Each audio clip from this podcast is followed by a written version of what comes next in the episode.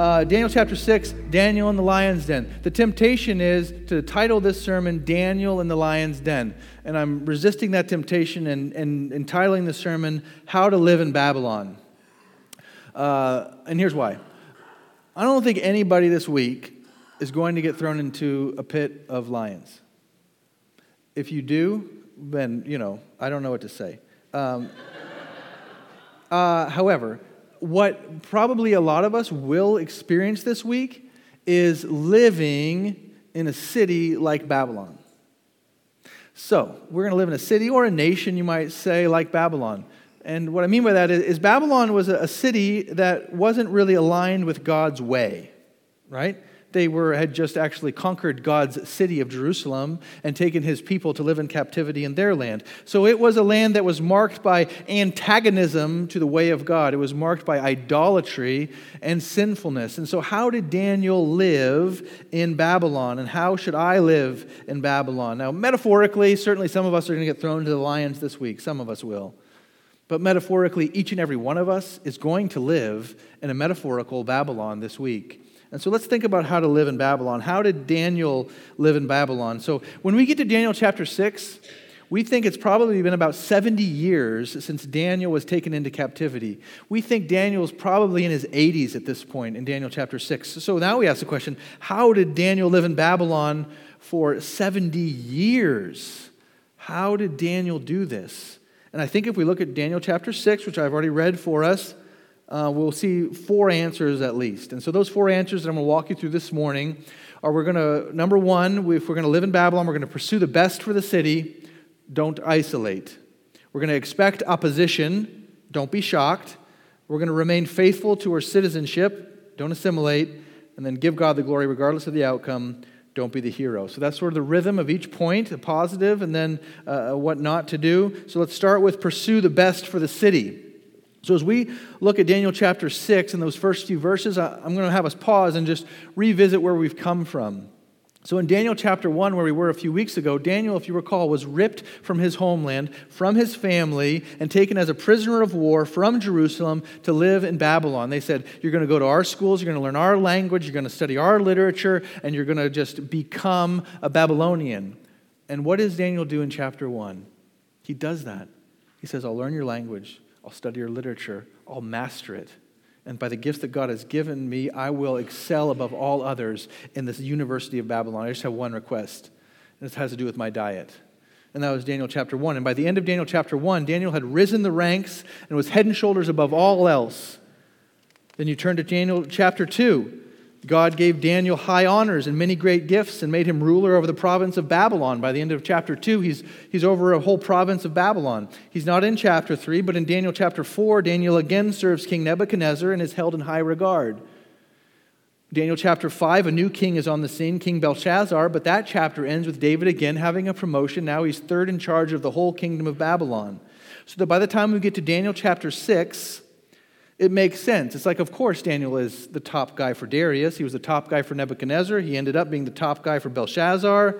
And so, as you read Daniel chapter 1, verses, or Daniel chapter 6, verses 1 to 3, what Darius, this new king, has set up is he says, I got a lot of people to manage. I'm going to have 120 governors. I'll call them satraps. And they're going to just manage all the people. And then above those 120, I'm going to put three guys.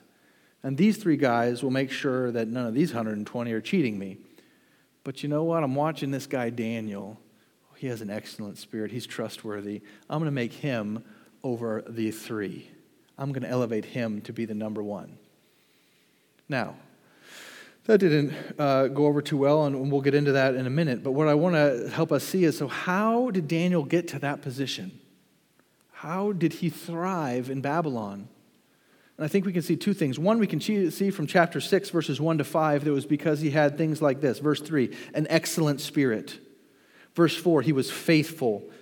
He had no error or fault was found in him. Verse 5, there was no ground for complaint against him. We're describing someone who has impeccable, trustworthy character. He is trustworthy and faithful. You can't find him cheating. You can't find him skimming the top. He is 100%, no matter who's looking or who's watching, he is a man of character. But the other clue that we get into how did Daniel thrive in Babylon, we actually have to look to a different book of the Bible. So we're going to put it on the screen so you don't have to try to find it, but if you want to, it's Jeremiah chapter 29. And here's what's so interesting about Jeremiah chapter 29 Jeremiah was uh, living at the same time as Daniel. And listen to the opening verses of Jeremiah 29. These are the words of the letter that Jeremiah the prophet sent from Jerusalem to the surviving elders of the exiles, and to the priests and the prophets and all the people whom Nebuchadnezzar had taken into exile from Jerusalem to Babylon. So, what's interesting about this is Jeremiah the prophet gets out pen and paper and he's inspired by God and he writes a letter to Daniel. And so Daniel has this letter from God through the mouth of Jeremiah the prophet. And what does that letter say? Because that certainly must have helped Daniel thrive in Babylon. So, what does the letter say? So, I'm going to jump down to verse 4 because verses 2 and 3 are just full of words that are hard to say. Thus says the Lord of hosts, the God of Israel, to all the exiles whom I have sent into exile from Jerusalem to Babylon build houses and live in them, plant gardens and eat their produce. Take wives and have sons and daughters, and take wives for your sons and give your daughters in marriage, that they may bear sons and daughters. Multiply there and do not decrease, but seek the welfare of the city where I have sent you into exile and pray to the Lord on its behalf, for in its welfare you will find your welfare. So, how do we live in Babylon? How did Daniel live in Babylon? He pursued the best for his city. He said, You want me to go to your universities? I'll go to your universities. You want me to go on this career path? I'll go on this career path. And you know what I'm going to do for the next 70 years of my life? I'm going to make sure Babylon has the best roads they can have. I'm going to make sure Babylon has the best architecture it can have. I'm going to make sure it has the best water system that it can possibly have. I'm going to make sure its universities excel. I'm going to make sure its schools are excellent. I'm going to dedicate my life to making sure that the city of Babylon prospers because in its welfare, I will find my welfare. And I'm going to pray to my God that my God might bless this city in which I live as an exile. Now, that is probably the exact opposite gut feeling that Daniel and the other exiles would have, right? Think how difficult this would have been. You ripped me from my homeland. I don't know where my parents are or my siblings, but now here I live in exile in this, and you want me to honor this city? Here's what I can do I have the keys of the kingdom, I have the keys to the bank account, I have, the, I have access to all the emails, I have all the power. You know what I could do? I could make Babylon tank. I could work some conspiracies. I could spend out some, some distruth. I could take some money. And you know what? If Babylon's going to spend the money for this, you know what? It would honor God more than spending the money there is if I took some of the money that's being directed here and I would direct it over here because I know that God values this more than that. And so I could just make some changes, make some adjustments, and I could really do what God's will is, not what the city of Babylon says to do. But that wasn't the mission that God gave them, was it? That wasn't what the letter from Jeremiah said. The letter from Jeremiah said, No, you seek the welfare of that city. You don't skim off the top. You don't cheat. You don't try to tank that city. You try to make that city the best city that it can be. It's counterintuitive, it's countercultural, it's the opposite of what we would think that one would do. And such is the kingdom of heaven. Pursue the best for the city, and that's what he did, and that's how he thrived for 70 years. That's how you and I are called to live in our Babylon. That's the calling that are on your life and on my life. We live in a Babylon. We live in a city that isn't pursuing God's way.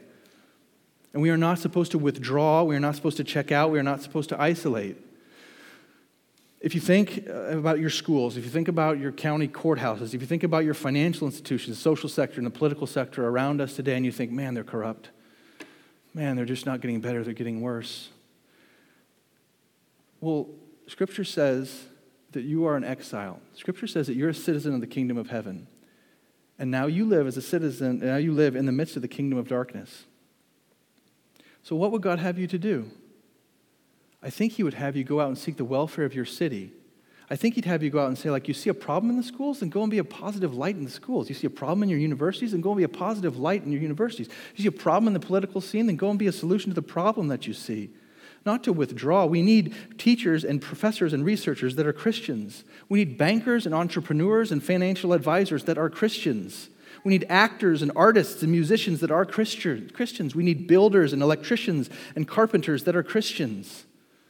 Why? Well, because it's clear from Daniel chapter 6, because it's clear from the letter from Jeremiah, because it's clear from the teachings of Scripture, and because Jesus said those words right out of his own mouth in Matthew chapter 5. He said, You are the salt of the world, you are the light of the world. You put your light under a bushel, how can it add light to anything? But if you're like me, you kind of prefer to be around people that think like you do and believe like you do and share the same values and the same culture that you want to create. And so, if you're like me, then you think to yourself, yeah, but what if, you know, what if we just bought some land up like north, like beyond Zelienople, where the city hasn't gotten to yet, and we just buy a big piece of land? We could put up some walls, and we could build a city inside those walls, and we could keep all the evil out. We could keep all the evil out and we could create a safe space for our families. We could do that, and then we could create Christian stores that sell Christian products.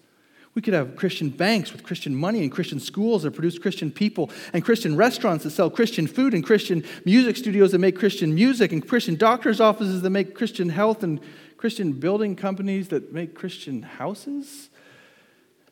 And then you could have Christian city just outside of Babylon if you go down that road, here's one problem you're going to run into. You're going to change and mess up a really important word, and that word is Christian. You're going to so muddle up the meaning of that word that you're not going to even know what it stands for anymore because you're going to start to say to yourself, hold on a second, how can you have a Christian house? How can you have Christian food? How can you have Christian buildings? I mean, I thought Christians were people. I thought a Christian was someone who had a relationship with Jesus. How can a nation be a Christian? How can a thing be a Christian? I thought a Christian was someone who had surrendered to Jesus as king. So you're going to mess up your definitions. And number two, you just it's not the calling that God has given to us. And I'm not saying these things are bad. And I am intentionally trying to poke you. I am intentionally trying to make you uncomfortable. I am trying to challenge myself to reconsider some of the strategies and some of the things and the way that I think and the way that I talk and highlight that we need to be careful with our language. We need to be careful with our strategies. And we have to keep Jesus' words at the forefront of our minds. If you keep all the salt in the salt shaker and you don't spread it out, then what good is it? If you keep all the light within the walls of your city, then what good is it doing to the people that are stumbling around in the darkness and don't know where to turn? I have no problem. I think Christian schools are wonderful. I graduated from them. I listen to K Love and Air One every single day in my car, and I can't wait for the next season of The Chosen to drop. So don't misunderstand me. I'm not advocating for anything extreme. But I do want to think deeply about the answer to this question How am I pursuing the best for my for, for me and my family? No, that's not the question this morning. The question this morning is how do I pursue the best for my city? How do I pursue the best for this city to which God has sent me as an exile to live as a citizen of the kingdom of light amongst the, the kingdom of darkness? How am I an element in this city that will help it prosper? Just a couple weeks ago, I was driving through Amish country, and I said to my friend in the car, I said, you know, the older I get and the longer I'm around, I just think the Amish are onto something. I just think it's beautiful. I would just, maybe we should reconsider. You just, you get a farm, you isolate yourself, you have this wholesome place where you just work the ground and you keep the crazies away and you just have this space. And wouldn't that be nice? Wouldn't that be great? Yes, it would. And you know why your heart longs for that? Because we're going to get there. But for now, you are called to live as an exile, as an ambassador for Christ in the midst of the kingdom of darkness, to go out and be a light. That's what you've been called to. So we pursue the best for our city. We don't isolate. That's point number one. We're going to have to move quicker through the next coming points. So that's point number one. Point number two is expect opposition. Don't be shocked. So, Daniel, uh, as we're going through the chapter, you heard it read. So, Daniel's being a man of God and the corrupt people around him, because if you're the only one with integrity and everyone else on your team is corrupt, then what do those corrupt people want to do? They want to get you out of there, right? And if you're the only one with integrity amongst a team of three and the other two guys are corrupt, you know what you probably are aware of? Well, they're probably conspiring against me. I mean, uh, darkness doesn't like light. Why? Because it exposes the dark, the, the bad deeds. So Daniel's coworkers don't like that Daniel's shining light on the financial statements. And I love how the story is written because when you get to verse 10, and you see that, so Daniel knew, when Daniel knew that the document had been signed. I love that line because there's so much there. It's like, hold on a second. Daniel's the most important person in Babylon, second to the king. He's at the top of the chain.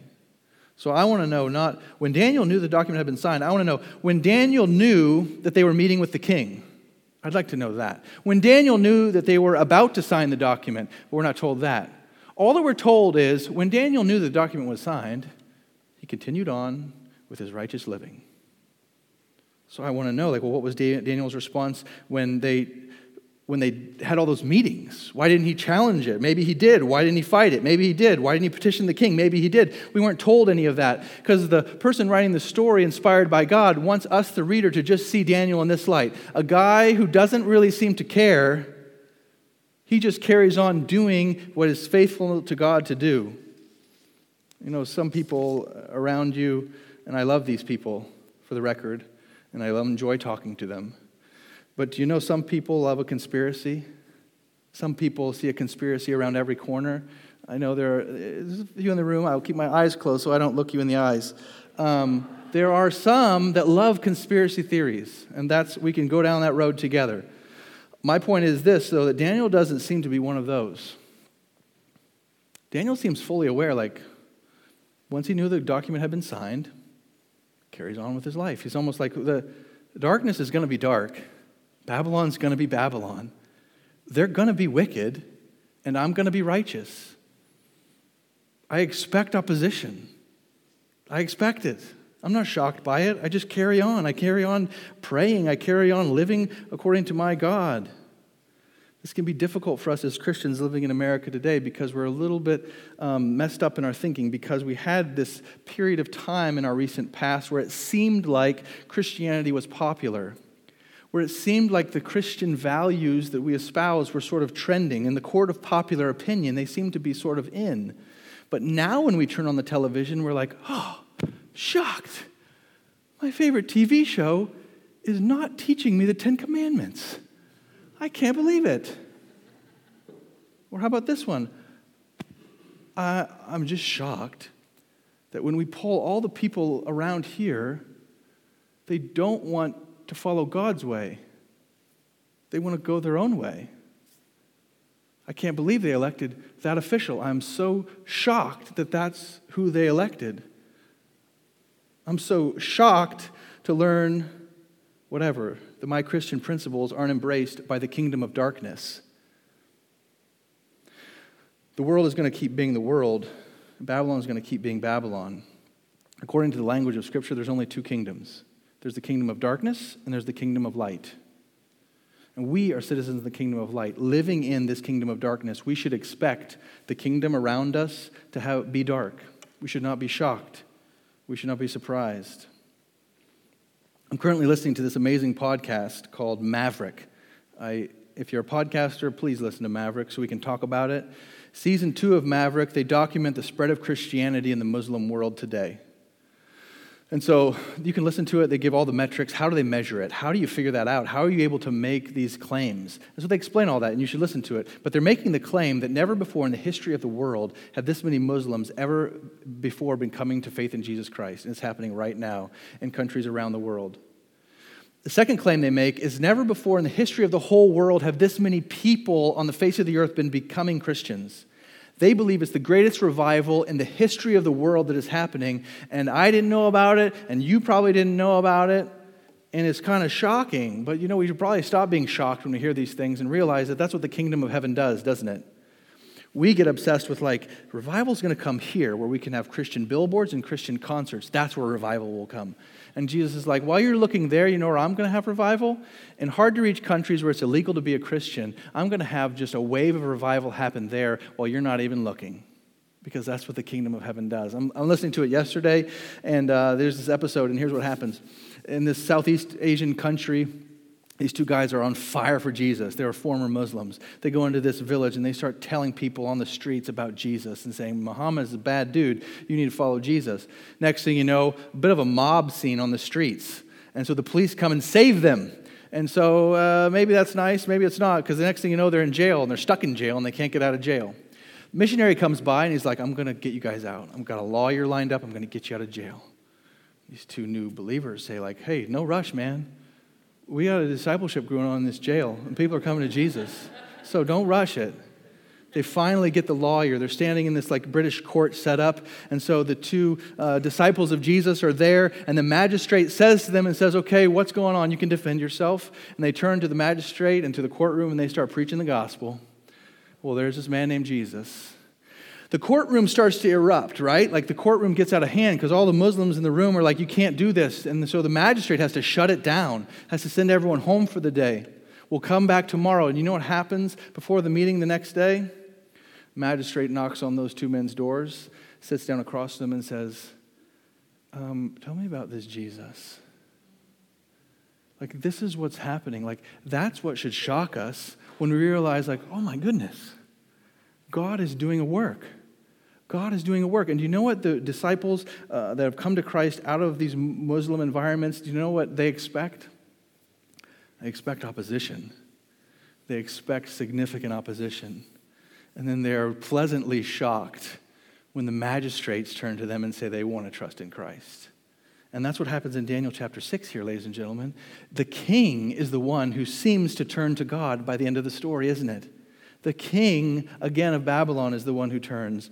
And so we ought not to be shocked by opposition. We should expect it, and we should uh, look forward to being shocked by how God works. I have to, uh, I don't even have Daniel in the lion's den, let alone get him out of the lion's den here, so I got to move quicker. Chapter 6, verse 10, uh, what we see in Daniel's prayer is that he is remaining faithful to his citizenship. Daniel's citizenship is in Jerusalem. He is a child of God, he is a Jew, and he worships the God of Israel. And that is widely known. That is his reputation. That's why they can set a trap and, and catch him in the trap, is because he has a reputation. He is a faithful follower of God. He is faithful to his citizenship. He does not assimilate. And when I say he doesn't assimilate, what I mean by that is he doesn't um, capitulate, he doesn't uh, give in to all of the pressures of being a Babylonian. He goes to their universities, he follows his career path, he seeks the best for the city, but he does not say, oh, I'll just take a 30 day break on prayer. He understands through the wisdom of God where the lines are and where the lines aren't. Certainly, in his 70 years, he's had to do some compromising. But he, by the wisdom of God, he's known where he can compromise and where he cannot compromise.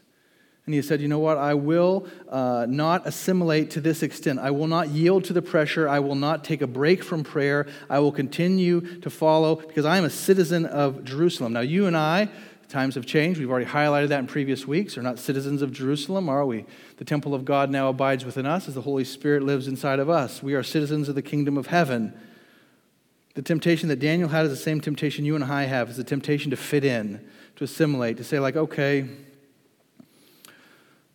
I'm going to have to deal with the fact that I am weird. I'm going to be weird. I'm going to live as a citizen of the kingdom of light in the midst of the kingdom of darkness, and I'm going to be weird. You're weird. Do you know what you just did? You just gave up one of the most special and valuable moments in the week, your Sunday morning. To sit with a group of people that mm, you kind of know, kind of, you don't know everybody, who come strangers in the room, and then you decided to like sing out of a red book songs that were written like hundreds of years ago. Like, you're weird. You're weird. You gave up this time slot to come and sing old songs that you don't know with a bunch of people that you kind of know. So that why? Why? You're weird, man. The world thinks you're weird, and that's only the easy one for why you're weird. You know why else you're weird? Because you've decided you're going to love your enemies and you're going to do good to those who hurt you. You're weird because you're going to honor and respect all men and all women. You're weird because you follow the teachings of Jesus and you gather here with his followers. Why? Because you know it's really hard to follow Jesus out there in the midst of the kingdom of darkness whenever, oh, I just want to follow the values of Jesus. I need at least once a week to gather and be reminded of who Jesus is and who's with me along the way on the travels. So we should uh, remember our citizenship and not assimilate. And then finally, we live in Babylon by giving God all the glory, regardless of the outcome. Don't be the hero. So, all right, we know the story. That's why I can just go fast here. They catch him praying, they throw him in the lion's den. He emerges from the lion's den, right? And then it closes with that's where we want to close with is the words of King Darius. Because the, the hero of the story isn't actually Daniel. Daniel didn't wrestle the lions and like pin him down all night, did he? The hero of the story is God. God's the hero of the story. God shut the lions' mouths through the angel that he sent. The story is fundamentally, first and foremost, about God, and it's certainly also about Daniel, but it is mostly that we would read it and give God the glory for the great things that God has done in this story. And if you start looking at this story and looking for God and looking for Jesus in the story, then it gets kind of interesting, and you start to say to yourself, huh, I'm looking for God in this story. Do I know anyone else who was blameless without error, but jealous men conspired against him to have him killed? Do I know of anyone else whose body was condemned to death and sealed behind a stone? Hmm. Do I know of anyone else who emerged from their tomb alive when everyone expected them to be dead? Oh, isn't that interesting? I do know. And I wonder if Daniel in the lion's den is maybe this beautiful little foreshadowing, this little foretaste of Jesus who was to come. And I wonder if really the point of Daniel in the lion's den, I don't know if the point is really that that if you get stuck in the lion's den, he'll save you and you will emerge without a mark. I don't think that's the point because I know a lot of Christians who have a lot of scars. I think the point of Daniel in the lion's den is probably to give us a foretaste, just a little appetizer of a kingdom that is going to come, in which the lion is going to lay down with the lamb, in which the whole world will be restored to the order that God intended from the beginning. And you know, whenever God steps in and does miracles, you know what he's often doing? He's restoring to things how they ought to be. That's why when Jesus walked the face of the earth, he said, You know what? In my kingdom, nobody's blind. Be healed. In my kingdom, everyone can walk. Get up. In my kingdom, no one dies. Be raised. And so Daniel in the lion's den is this beautiful foretaste of the kingdom that is yet to come, in which there will be peace, in which God will be in control, and all will be restored. As we wait for that and as we look forward to it, we do try to live like Jesus and live like Daniel, pursuing the best for our city, expecting opposition, but remaining faithful to our citizenship, giving God all the glory. Let's pray.